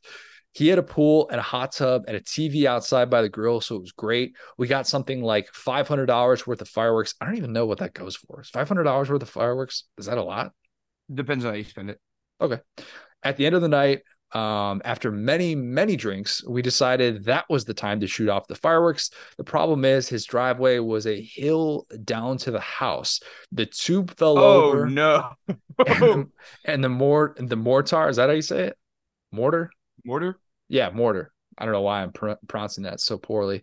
Uh, the mortar exploded under his wife's brand new car. Nothing happened to the car, but everyone there collectively pooped their pants and immediately sobered up. I got like two hours of sleep and had to be at work at 5 a.m. It could have been worse, but it could have been significantly better too. Mm-hmm. Um, what is the the space limit?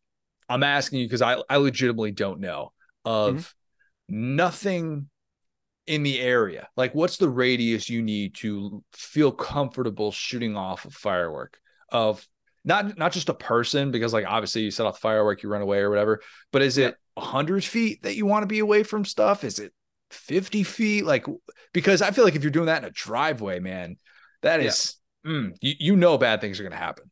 Well, I think he touched on something really, you know, important, which is that I'd say for us it's probably around, you know, 50 to like 75. But the important thing is you need like level, level flat ground. Like get a Mm. level because like we had one literally the other day that was nine shots and the ninth shot tipped it over. And if it had 10 shots, we would have gotten blasted with it. You know what I'm saying? Because once you get that little 5% degree in elevation, once it starts shooting out of that side, it'll pitch over on that side. And then it's limitless. That's the thing is like the stuff that shoots up in the air doesn't matter if you're 200 feet away. That's how you almost blow mom up. It doesn't matter because it's going straight at you and it's designed to go 100 feet up. So it's more about getting a flat surface and securing that because if something goes sideways, it's like you're kind of cooked either way, man. Yikes. Yeah. That, that just, the, downside of that is so significant for me. Zach Mhm. Woodhurst says, not necessarily a horror story, but shot Roman candles at each other with my pastor. Dude shot one into the top of my shoe, burning a small hole into my foot. That mark doesn't go away. I don't think. That's that's a, a part of you. If it's going through your shoe, I can't imagine that's throw a band-aid on it. We're good to go in a week. The human body does amazing things to heal. Mhm. I don't think you're pushing through that one. I I bet you Zach is still feeling that, still seeing that mark. Uh, how Yeah. however many years later. You've also destroyed your shoe there. And also, I just want to say the list of people I want to have a Roman candle or with my pastor is maybe at the very bottom. It's up there with like future mother in law. Yeah, Because what- it's like, go ahead. What uh, what are are you going to come away from that saying that was a successful Roman candle war that we just had? Great job. No, it's it's going to end when somebody does something stupid, right? Literally. And it's like, hey, like number one, this guy is a figurehead in your community. So if you hit him with a Roman candle and blow him up, you're gonna be the talk of the town. Second, he's got the word of God on his side. He has no fear in his heart. All right. Good so he, he's if he's got those Dabo vibes, he's got, you know, he's wh- whipping side to side, he's doing a little bit of a little bit of recklessness. Whereas you might be a little bit more grounded in your worldly presence, in that it's gonna really hurt when you get a firework stuck in your shoe. He's not worried about that in that moment. That pastor has said his prayers beforehand. There's- Literally, he's prayed up, buddy. you're not getting on his level when it comes to that. You're just not. Oh, that's the rough. fireworks are bending around him. You're like, oh, what? Should have seen that one coming. Lauren Jefford says a few years ago, neighbors were shooting off fireworks in the street, and we were all outside watching in our lawn chairs. Fireworks tipped over and blew up right under a chair in front of me. I ducked and covered, but some neighborhood kiddos got holes in their t shirts from it. Traumatic, very Mhm. traumatic. If you're one of the neighborhood kids and you get that hole in your t shirt, does it become something that you brag about because you didn't get hurt? Or does it scare you off from the experience and you say, ah, you know what? Maybe this just isn't for me. It's probably probably the former, right? Yeah, I mean, well, if you just wait for it to become vintage, man, the world's your oyster. That's a good point. Okay.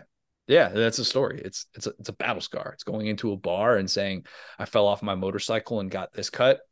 You're going into summer camp. You're telling all the kids, yeah, I got this hole in my t-shirt because I got nearly blown up by a firework. All right. Yeah. Yep. That's that's what every kid's chasing, pretty much.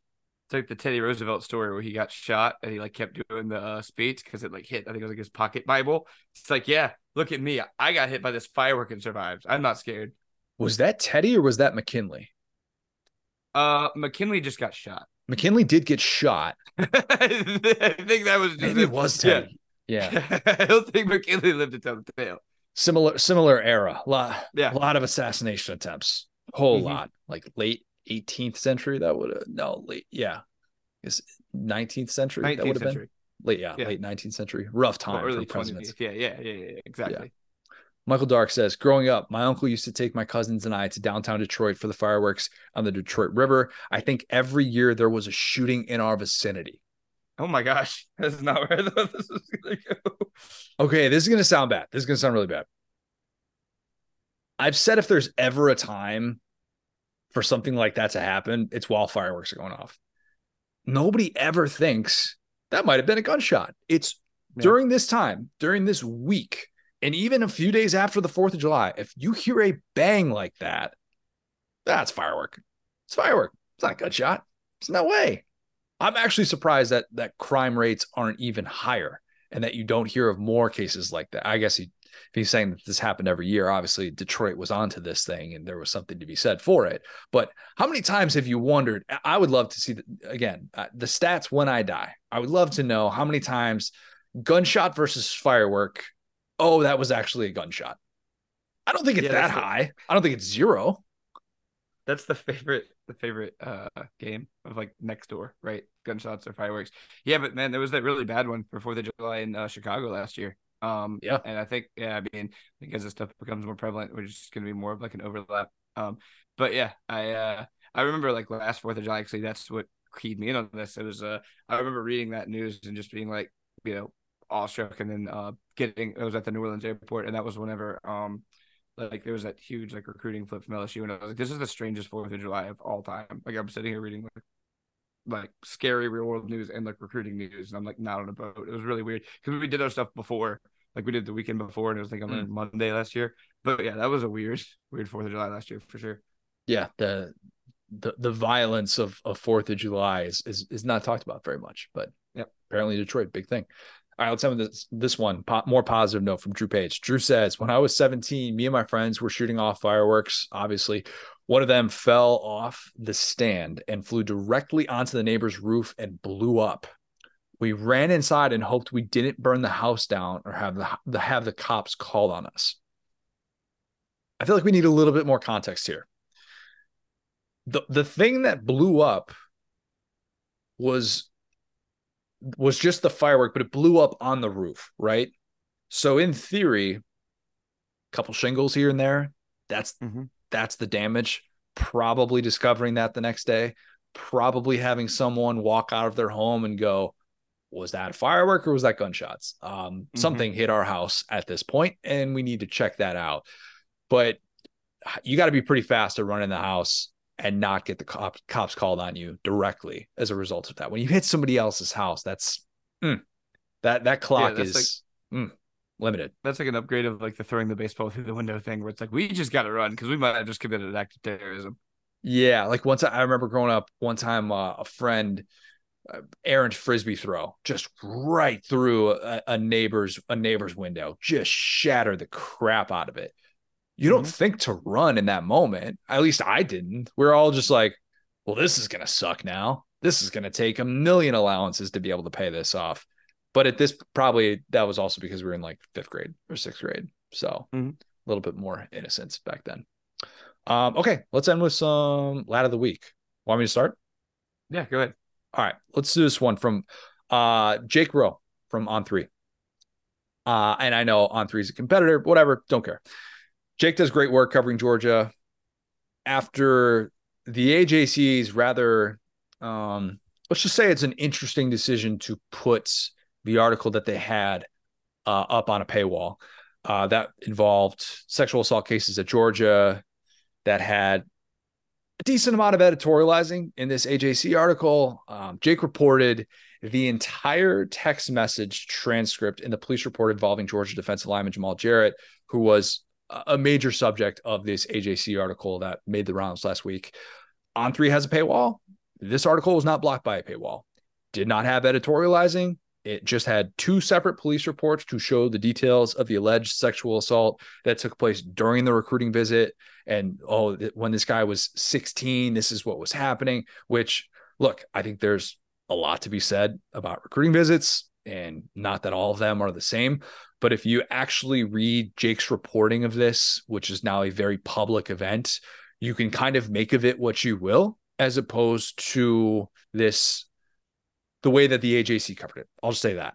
And I'm not going to get into the graphic details of it. You can read the story for yourself. If you have an AJC subscription, you can go and do that on your own time. I'm not going to defend every decision that Kirby Smart has made, especially on an issue that sensitive. But I do think that there's a frustration with journalism sometimes in the way that it's presented and the way that it's consumed. And it's something that I think about a lot. I thought On Three did really solid reporting of fact other than uh, as opposed to trying to maybe connect dots and come up with a narrative. Um, a lot of people like to dog beat reporters. And that's something that baffles me, especially when so many people in this business steal their information from beat reporters. They don't credit mm-hmm. them and then they act like they aren't a significant part of what they do. There are certain publications that do that way too much and it pisses me off to no end. So I wanted to just shout out Jake here because we shouldn't take for granted the beat reporters who actually have put in the work to build up sources and report on information like this and they're not they're not speculating they're not trying to connect dots. They're telling you hey this is what we know. This is what's being reported by us and you can put your own name on it and you can let people make of it what you will. There probably needs to be a little bit more of that in journalism and i say that as somebody in this business. Yeah and again you know not my place to speak on this at all, but I feel like the AJC has done some kind of interesting things lately when it comes to the Jalen Carter stuff was covered, you know, the as well as the fatal accident that killed two other students, and um, then now this is a third thing that seems to be just as bad, if not worse. So you gotta wonder, like, kind of what the where the editorial staff is going there, because it seems like a lot of this is very what was it called? Um, yellow journalism almost. Like I, I, don't know what the term was, but whenever it's almost like you start with an angle and try to fill it in. Um, and so I think that like I don't know, it's just it's tough because you know people need to be informed on this stuff when it's when it's something that's serious. You need to be able to draw your own conclusions, and if you're going to, to your point, editorialize and then put it behind a paywall, you're completely eliminating the ability for an average reader to just be informed, like without getting, but without paying money, which is what journalism is not about. And then number two, without being able to form their own opinions. Um, so yeah, I'm I'm with you there. Um, so yeah, to uh, transition off of that to a lighter note. Yeah, lighter note. Get us on a lighter note, Will. Yeah. Okay. Cool. Um. So I actually realized that we didn't get to talk about LSU baseball winning a national title at oh, all. Yeah. The last time, the last time we did this, it was like after that beat down and it came to, and so I was, you know, not in the most uh, trash talky of moods. But I'm just gonna say, um, lad of the week for this week. And last time it was Tommy Cruz because we were able to look at the, or sorry, uh, Tommy White because we were able to look at the Wake Forest series and everything. So I say Dylan Crews, big shout out to him. You know, he was a guy that had a first round grade a lot of places coming out of high school. Um, could have just gone pro and kind of gotten a big payday and, and just chased the dream that way. And he trusted um, LSU's old baseball coach, man, uh, Paul Mainieri, and I think that that was, uh, you know, after watching him retire, uh, and and you know, getting Jay Johnson in to kind of like take the helm there, it's like he had to put a lot of trust in, and he could have been a diva and been like, okay, well, you know, I didn't sign up for this. I'm kind of trapped here. Can I transfer? What am I going to do? But he just kind of personified, you know, what it is to be a college athlete, you know, to be a student athlete, to get better, to be a leader, to do all that different stuff. And so I think it was super cool to watch that team get shellacked in game two and then come first, you know, give up a home run in like the first inning of that game and just completely shut down Florida after that. I think that's a level of like leadership and commitment that, you know, yeah, you have Skenes, you have Tommy White who are transfers, but most of these guys are some Cajuns. You got Dugas, you got lots of lots of those type of guys, you know, what I was gonna say, I mean, Dylan Crews, the pride of Longwood, Florida. Let's not oh, forget. Oh, yes. And let's not forget both Crews and Tommy White are from Florida because when you want to win a baseball title, you come to LSU no matter where you're from. And so, point being, I think that uh, you know, it was really cool to watch those guys um, you know, follow their dreams and for it to be a happy ending for Crews, who is a serious argument, I think, for, you know, Mount Rushmore, one of the greats of college baseball. But yeah, I think they've totally just revitalized the love of baseball in Baton Rouge, like I said, going around. And it's just super cool because you look at Alex Box, you look at, you know, the, the traditions that LSU had, and they had way too long between titles to be kind of like the Yankees of college baseball. So it's a really exciting time to be an LSU sports fan because or sorry, an SEC sports fan because the SEC has won four different teams have won the last four college World Series. So pretty cool. Yeah, and think about uh, the big revenue sports, which I would say football, men's basketball, women's basketball, college baseball. The SEC has won eight of those 12 national championships of the last three school years, which is pretty crazy. Wow. Like, think about this. Stat. LSU won two national championships this school year in a big revenue sport, one of those four big revenue sports. In school mm-hmm. years that have started in the 21st century, the Big Ten has two. Two. Oh two titles in those four sports because you can't even include the Flintstones of Michigan State that won the NCAA tournament in 2000. You can't even include that because mm-hmm. the school year started in 1999. It's just Ohio State football. Like that's that's what we're talking about here. That that is wow so so bad. Yeah, and meanwhile mm-hmm. LSU just had two two in a year, but um, yeah, the SEC is dominating those big revenue sports. Not men's basketball so much, but three of those four others, it is it's pretty staggering. And I broke down the numbers. Um, shameless plug, Saturday Down South.com. You can see like all of that that whole breakdown and and just how wild it is. But LSU a big part of that, and I don't know what the you know the Capital One Cup, all those different things are. I'm like, if LSU doesn't win it, what what even is Tennessee fans in my bitches like, well, actually, we're leading the All Sports Championship. It's like, brother, you have zero championships. What are you talking about? How are you winning the the the most mid plus team championship? Yeah, they got to look at those rankings. I don't know. Yeah, I don't know how those break down. I don't have the formula on that. There needs to be a few more caveats in that if LSU's not winning yes. it. Just say. Okay, uh, if you have not, leave us a five star review. Subscribe to this podcast. Follow us on Twitter at the SDS Pod, at CJ O'Gara, at Go So Hard. Join the Facebook group. Hear your name read on air with Figuring Out or Golden Brush. Thanks, guys. Talk soon.